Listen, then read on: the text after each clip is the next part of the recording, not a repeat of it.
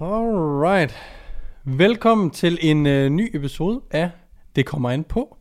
Hvis du ser med på YouTube, så tusind tak fordi du ser med. Hvis du lytter til øh, den her podcast på en podcast-app, iTunes eller Spotify, så tusind tak fordi du enten ser eller lytter med. Det sætter jeg stor, stor øh, pris på. Det her det er jo et øh, Q&A show med mig, Morten NP. Hvis du er førstegangs lytter, præmissen er sådan set bare, at I sender mig en masse spørgsmål på Instagram, og jeg besvarer dem i lidt længere format, end jeg kan på Instagram her på, øh, på podcasten, på YouTuben. Øh, fordi ofte så kommer mange tingene an på. Så jeg prøver ligesom, det er nogle lidt korte stadigvæk. Det er lidt nogle korte øh, spørgsmål, som ikke giver mulighed for så meget kontekst. Så det kan godt være, at vi skulle prøve at køre nogle lidt længere, nogle lidt længere spørgsmål egentlig. Så de ryger ind i DM.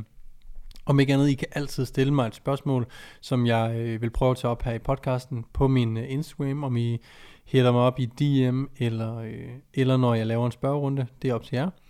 Men det er bare at gå ind og følge mig på, øh, på Morten NP ind på Instagram, eller på øh, podcastens Instagram. Det kommer an på med dobbelt A. Men tusind tak, fordi I øh, ser med. Det er super nice. Det er næsten så godt vejr i dag, at jeg overvejet at optage det her udenfor. Men jeg kan simpelthen ikke, jeg gider simpelthen ikke sidde ude, hvis det blæser lidt her i Nordhavn, hvor jeg bor. Øhm, og jeg ved ikke, hvor god den her mikrofon lige er i forhold til, til blæst og så videre. Så det blev indenfor ved spisebordet, øh, spisebordet endnu en gang. Øhm, prøv at gøre det lidt mere cozy bare i sofaen i øh, sidste gang jeg optog øh, selv. Så øh, ja, vi skal have en, øh, en lidt blandet pose bolcher i dag. Øhm, der er kommet nogle forskellige spørgsmål, som, øh, som jeg tænker, jeg skal svare lidt på. Den første, den kommer fra Alex, der spørger omkring øh, progressiv overload i, øh, i forhold til øh, cut og opbygning. Forskel i tilgang og forventning til øh, at opnå det. Så, øh, jeg skal lige selv forstå spørgsmålet, inden at jeg vil svare det. Progressiv overload. Okay, så det jeg tror, Alex han mener, det er om det progressive overload, tilgangen til det ændrer sig, om man laver et cut, eller om man laver en opbygningsfase. Altså om man prøver at tage muskelmasse på, og øh, selvfølgelig tilgangen og forventningen til, hvad man kan opnå. Så super nice spørgsmål. Progressiv overload for det første er, når vi det der sker, når vi løfter mere over tid, og det er det, der skal ske, for vi kan opbygge muskelmasse. Øhm, det er lige meget, hvor meget din muskel brænder. Hvis du ikke laver progressiv overload over tid, så vokser dine muskler ikke. Øhm, og der er selvfølgelig også noget med mængde kalorier, proteiner osv. for at musklerne vokser. Men sådan rent træningsmæssigt skal der ske progressiv overload. Som er, at vi skal løfte mere over tid. Det kan enten være, at vi løfter, lad os bare sige, at vi løfter 100 kilo. Enten så skal vi løfte 100 kilo flere gange, det vil sige flere reps, hvis vi tog 10. Førhen, så skulle vi gerne kunne tage flere gentagelser med 100 kilo. Det kan også være, at vi tager flere sæt med 100 kilo, hvis vi engang tog 3. Nu tager vi 4 sæt. Og det sidste er, at vi måske kører den samme mængde sæt og den samme mængde gentagelser, men vi løfter lige pludselig 105 kilo. Så de tre parametre sikrer ligesom, at øh, der sker progressiv overload. Og det behøver ikke være alle tre, der går opad. Det kan sagtens være en af dem. Så, som jeg sagde lige før, så er progressiv overload øh, essentielt for, at vi opbygger muskelmasse. Det er også essentielt for, at vi vedligeholder muskelmasse. Så det vil sige, at man skal altid stræbe efter progressiv overload, uanset om man cutter eller man prøver at bygge muskelmasse, fordi at øh, når man cutter, så er målet jo at bevare så meget muskelmasse som muligt. Og alt afhængig af, hvor langt ned i fedtprocent man skal, jo længere ned man kommer, jo mere, jo større sandsynlighed er der for, at man mister en lille smule muskelmasse. Men øh, jeg vil sige, at hverdags, øh, ikke et hverdags, men et ganske almindeligt cut, hvor man gerne vil være i sommerform, der skulle man gerne kunne lave et cut, hvor man ikke smider noget muskelmasse, så frem man træner øh, korrekt, og selvfølgelig også spiser derefter. Så tilgangen vil sådan set være den samme. Man vil dog ikke kunne forvente lige så meget progression og progressiv overload, når man laver et cut, kontra når man laver et øh, en opbygningsfase, gain, øh, en gaining fase. Fordi at når du er i et cut, det vil sige at man er i et kalorieunderskud, og et kalorieunderskud er et underskud af energi, og vi bruger selvfølgelig energi til at præstere, når vi er nede og træne. Og det at skabe progressiv overload, det er at præstere bedre fra gang til gang. Så man kan måske ikke forvente, at der sker lige så meget progression i en cut-fase, men man skal stadigvæk stræbe derefter. Det skal også hurtigt siges, at progressiv overload behøver ikke ske i alle øvelser til hver træning i hver uge.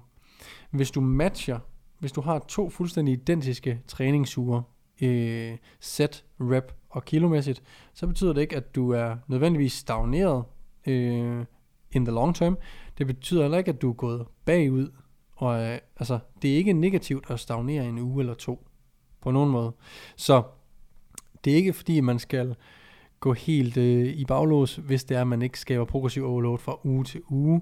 Øh, men vi skulle gerne kunne se, at der sker en lille smule progressiv overload fra uge til uge. Det kunne være at tage en gentagelse mere, øh, tage lidt flere kilo på stangen osv. Så, så tilgangen vil stadig være den samme, om man cutter eller, eller, øhm, eller opbygger. Men forventningen dertil vil selvfølgelig være anderledes. Jeg vil så sige, jo længere ned i, i fedtprocent øh, man kommer, jo mere vil man måske også strukturere træningsprogrammet således, at øh, der ikke er nogen øvelser, der er i så lave reps, at det virkelig kræver, at man præsterer super meget. Så man vil måske godt, hvis i hvert fald hvis man kører en power building, altså både træner for at blive stærkere i typisk squat, bænk og dødløft og øge muskelmassen, den tilgang vil man måske, måske gå lidt længere væk fra, jo længere ned i fedtprocent man kommer, fordi det vil ikke være, øh, man vil ikke forvente, at du vil lave en bænkpres PR, når du er i slutningen af din cutting fase. Så der vil man måske have øh, nogle lidt højere reps, som ikke er så øh, taxerende for nervesystemet og er lidt mere øh, i god så en pump baseret, men stadigvæk sørger for, at, at vi får den volume, som vi har behov for. Så opbygningen af træningsprogrammet kan sagtens være øh, kan sagtens være anderledes, om man cutter eller, eller laver en opbygning, men når man starter et cut eller starter en gaining phase, så vil træningsprogrammerne typisk se relativt ens ud, eller det vil de i hvert fald godt kunne være. Øhm, det tror jeg vist besvarede nogenlunde det spørgsmål. Det håber jeg i hvert fald, Alex. Ellers så smid en kommentar ind på YouTube eller et andet sted. Det næste råd, det er gode råd til at blive marke- til en mere markeret mave, ud over kalorieunderskud. Kalorieunderskud. Nej, og træning af mave. Så hvis vi gerne vil have tydelige mavemuskler, mavemuskler er en muskel ligesom alle andre. Den skal trænes for at være veltrænet, for at være stærk. Så vi kan selvfølgelig træne noget mavetræning øh, to-tre gange om ugen, 3-4 sæt per gang. Øh, det behøver ikke være mere end det. På den måde så opbygger du en lille smule muskelmasse, således at de er nemmere at se, så du måske ikke lige så langt ned i fedtprocent, før du får lidt tydeligere apps. Men når alt kommer til alt, så er det selvfølgelig så simpelt som et kalorieunderskud, fordi at øh, både mænd og kvinder lærer meget fedt omkring maven, mænd lidt mere end, end kvinder. Men det gør jo, at det skal jo ligesom af, for at vi kan se sixpacken. Så man bliver nødt til at være i kalorieunderskud for at kunne se appsene, men hvis man gerne vil have, at de bliver lidt tydeligere, og lidt mere fremtonet, så er det selvfølgelig en god idé at træne dem, og det kan man altså gøre med 2-3 gange om ugen, 3-4 sæt af gangen. Der behøver ikke mere til, du behøver ikke gå fuldstændig bananas. Og så vil jeg også sige, at lad være med at begynde at træne din mave, når du begynder at korte ned til sommer, eller hvornår det nu er, du skal korte ned til. Selvfølgelig træne dine apps lige så meget øh, hele året rundt. Fordi de bliver selvfølgelig i de faser, hvor du prøver at bygge muskelmasse, det er jo også der, du er højst, du med høj sandsynlighed kan opbygge muskelmasse på dine mavemuskler. Så det vil jo være en idé allerede at starte øh, lidt tidligere end bare når du starter dit cut eller dit kalorieunderskud. Så det er bare en tanke, for ofte så ser man jo, at folk de begynder at lægge lidt mere fokus på maven, når de først begynder at cut, hvilket selvfølgelig giver mening, fordi den skal trænes, men det vil give endnu mere mening, hvis vi trænede appsene i vores gaining-faser også. Så, øhm, så har vi et spørgsmål fra Martin. Hvad aktiverer øverryg mest? wide eller close grip. Så, nu prøver jeg at forklare det, men det vil måske være en fordel at være på, på YouTube'en nu. Men, så, når vi har øh, et wide grip med et fuldt proneret greb, det vil sige, at håndfladen den vender ned mod jorden, så vil vi ramme mere den øverste del af ryggen, uanset om det er en row eller om det er en pulldown. Så når vi har håndfladen ned mod jorden, altså et fuldt proneret greb, så er vores albue langt ud fra kroppen. Og faktisk skal vi gerne kunne skrue på hånden, det vil sige vinklen af hånden, og så skal albuen gerne følge med. Det vil sige, at hvis jeg går fra, at jeg har, øh, hvad hedder det, øh, en fuld poneret, undskyld, en fuld poneret håndflade, så når jeg drejer min håndflade ind til cirka en vinkel på 45 grader, så skal min overarm gerne følge med. Så overarmen kommer lige pludselig lidt tættere ind på kroppen. Her vil jeg ramme lidt mere lats, stadig øvre ryg, bagskulder, øh, rambodeus osv. Men jeg vil være have lidt mere lats med, fordi at min albu kommer tættere ind. Kommer jeg så ind i det, vi kalder et gå sådan close grip, et neutralt greb, hvor vi har håndfladerne imod hinanden, eller måske et supineret greb, det er hvor håndfladerne er op mod loftet. Det husker vi på, at der kan være suppe i hånden. øhm, det er et supineret greb. Der vil albuen være inde tæt på kroppen, og der vil vi øh, ramme mere latsende. Så et, hvis vi gerne vil træne øvre ryg, så vil vi oftest have et 45 grader, øh, overarm 45 grader ud for kroppen, og håndfladen i 45 semiproneret 45 grader, og op til et fuldt proneret greb, hvor albuen er langt ud fra kroppen. Der vil vi oftest træne vores øvre ryg mest. Får vi albuerne ind til siden og har et øh, neutralt eller et subineret greb, så vil vi være lidt mere biased latsende. Det skal også siges, at når vi trækker noget til os, om vi har albuerne ude, om vi har albuerne inde, laver vi en fuld sammentrækning af skulderbladet og alting om på ryggen, så bruger vi alle musklerne om på ryggen. Vi bruger bare nogen lidt mere end andre. Så for den sådan almene dansker, der bare skal have, øh, hvad hedder det, bare træne ryggen, så er det i går sådan lidt lige meget, om man gør det ene eller det andet, øh, så længe man laver en full range of motion og får samlet skulderbladene godt, så får man trænet stort set det hele. Så kan man jo veksle lidt imellem close grip og wide grip. Men for dig, der går lidt mere op i træning, der vil det være en idé at strukturere det lidt sådan, at du rammer din lats, og du rammer din øvre ryg øh, enten ligeligt, eller hvis du har en, en, nogle led traps, en led øvre ryg, så måske have lidt mere fokus på lats. Og der skal vi jo gerne vide, hvordan vi netop har det. Så øh, ja, det er sådan set det. Grunden til, at, det kan jeg også lige lidt bonusinfo her, grunden til, at en close grip rammer mere lats, er fordi, at den faciliterer lidt mere til skulder ekstension, det vil sige, når vi fører overarmen bag kroppen, og det er en af latsenes, øh, hvad hedder det, øh, primære bevægelser, hvor at når vi laver en, hvad hedder det, øh, en row eller en pull down med albuen ude for kroppen, så er der lidt mere abduktion af overarmen, som øh, faciliterer lidt mere til, til den øverste del af ryggen. Så lidt bonusinfo derfra, og øh, jeg håber, det besvarede dit spørgsmål, Martin. Jeg sidder stadigvæk og øh, ser på Clara løfte, øhm, og de er kommet til anden runde, nu skal de clean and jerk, og nu ved jeg ikke, om det her bliver klippet ud af Anders, som klipper min podcast, øh, Anders Thy. Og, øhm, men jeg kan lige give lidt bonusinfo her, så omkring Clara, ikke omkring jeres spørgsmål, sorry. Det bliver lidt personligt i dag også. Så Clara, hun skal lave clean and jerk nu, og hun starter på 100 kilo. En clean and jerk er, hvor den ligger på jorden, man cleaner den op til en front rack, eller en front squat position. Så griber man den øh, i bunden og laver en front squat for at komme op, og derefter så presser man den over hovedet, øh, og de står stadig og venter. Nå, nu er hun der. Okay. Jeg bliver, lige, jeg, jeg bliver nødt til at se det her, for jeg kan ikke koncentrere mig om at svare, besvare spørgsmålene, når Clara hun løfter. Nu ser jeg, hun går op til stangen. Jeg er igen kommentator i det her afsnit på Clara. Det er fuldstændig vanvittigt at have en privat kommentator. Hun kommer op. Ej, det er flot. Gud. 100 kilo. Det er hendes første forsøg det her. Det vil sige, hun har to forsøg efter det her, og hun støder, oj, og står stille. Skide godt. Så skal vi se, om der var noget stem. Stem det, hvis man ikke får strukket albuen helt med det samme. Det blev underkendt. Jeg tror, der var en lille smule stem. Nå, vi går flux videre. Hun har jo to forsøg mere, så lad os håbe, at hun ikke øh, sætter en PR i dag, eller i hvert fald gør det så godt, hun nu kan.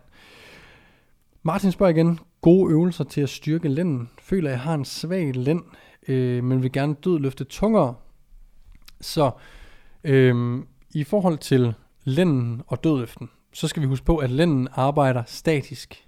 Øh, det vil sige, at der sker ikke bevægelse i lænden, når vi dødløfter. Vi skal gerne, skal gerne ske bevægelse hen over knæledet og hen over hoften. Det vil sige, at der skal ske hofte ekstension og knæekstension.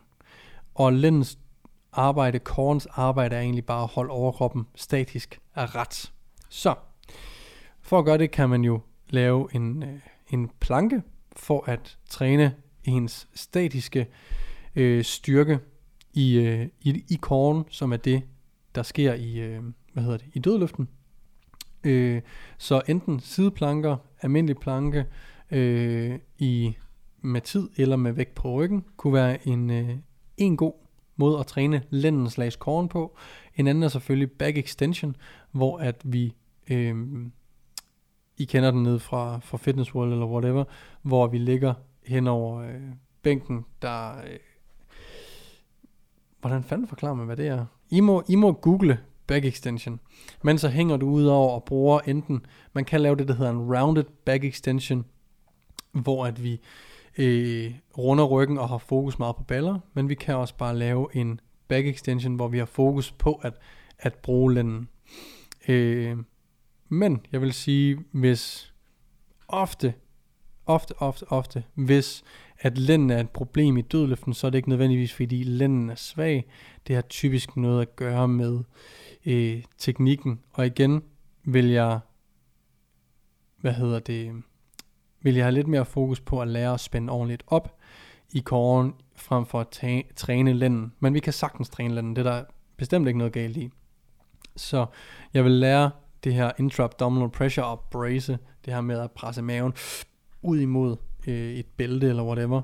Øhm, og det skal vi jo, vi skal jo stadigvæk, selvom om vi har bælte på eller ej, skal vi stadigvæk presse maven ud og lave det her intra-abdominal pressure. Så det er, er helt sikkert det første, jeg vil gøre. Det vil være at, at lære at spænde ordentligt op. For det kan være, at det er det, og det er ikke nødvendigvis en svag lænd. Øhm, vi har lige lidt spørgsmål to go. Der er en, der her, den er hurtig. Strips, go eller no go? Jeg tror, det skal så straps. Strips, det er no go. Straps, det er en go. Øhm, skal hælene være i jorden, når man bænkpresser? Nej, det behøver de ikke. Er du styrkeløfter, skal du stille op i et forbund, hvor dit krav, at hælene skal være i jorden. Så ja, så skal de selvfølgelig være i jorden. Er du bare en everyday lifter, øhm, der godt kan lide bænkpres, så nej, så skal de ikke nødvendigvis være i jorden. De må gerne selvfølgelig. Næste spørgsmål er, min dødløft er gået i stå. Hvordan kan jeg lave progression?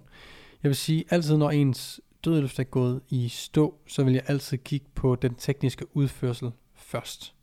Det vil sige, at man kan sende en video ind til mig, når jeg kører min teknik, check min teknik øh, ind på min Instagram, men jeg vil øh, få en til at vurdere min teknik, se om der er noget, man kan optimere på, og så en, en, en, øh, en helt almen, almen ting for, at vi ser progression, er jo øh, at programmere korrekt.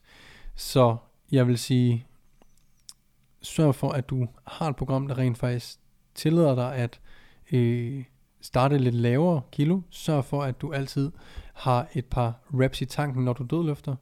Øh, med mindre det er lige op til en deload, så kan du godt gå all out.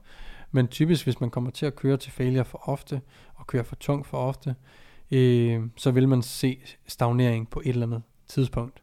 Så ja, Daniel og Niklas, de har jo DN Coaching, så derinde har de nogle super gode programmer, hvor der netop er, øh, hvad hedder det, øh, hvor der er lagt øh, progressioner ind, som man kan følge og så videre. Så, så det vil være noget, man vil, man vil kunne øh, overveje. Jeg har også et gratis øh, 14 ugers program inde på, øh, inde på min hjemmeside, så hvor der også er dødløftprogression med, øh, men det er hovedsageligt et hypertrofi-program, altså et øh, program, der har til formål at øge muskelmassen. Men man bliver også stærkere af det. Godt. Jeg tror faktisk, øh, det var de spørgsmål, vi nåede for i dag. Jeg vil sige tusind tak, fordi at øh, du endnu en gang lyttede eller så med. Og så, øh, så håber jeg, at du vil give videoen ind på YouTube et like, eller smid en øh, kommentar eller en anbefaling ind på iTunes. Og øh, ja, tusind, tusind tak, fordi I gider at lytte med. Husk at følge mig ind på Instagram, hvis I vil have besvaret jeres spørgsmål. Enten hit me up in the DM's, eller når jeg spørger til øh, de her spørgerunder, hvor jeg har brug for spørgsmålene. Så tusind tak, fordi I lyttede med eller så med. Vi ses i næste episode.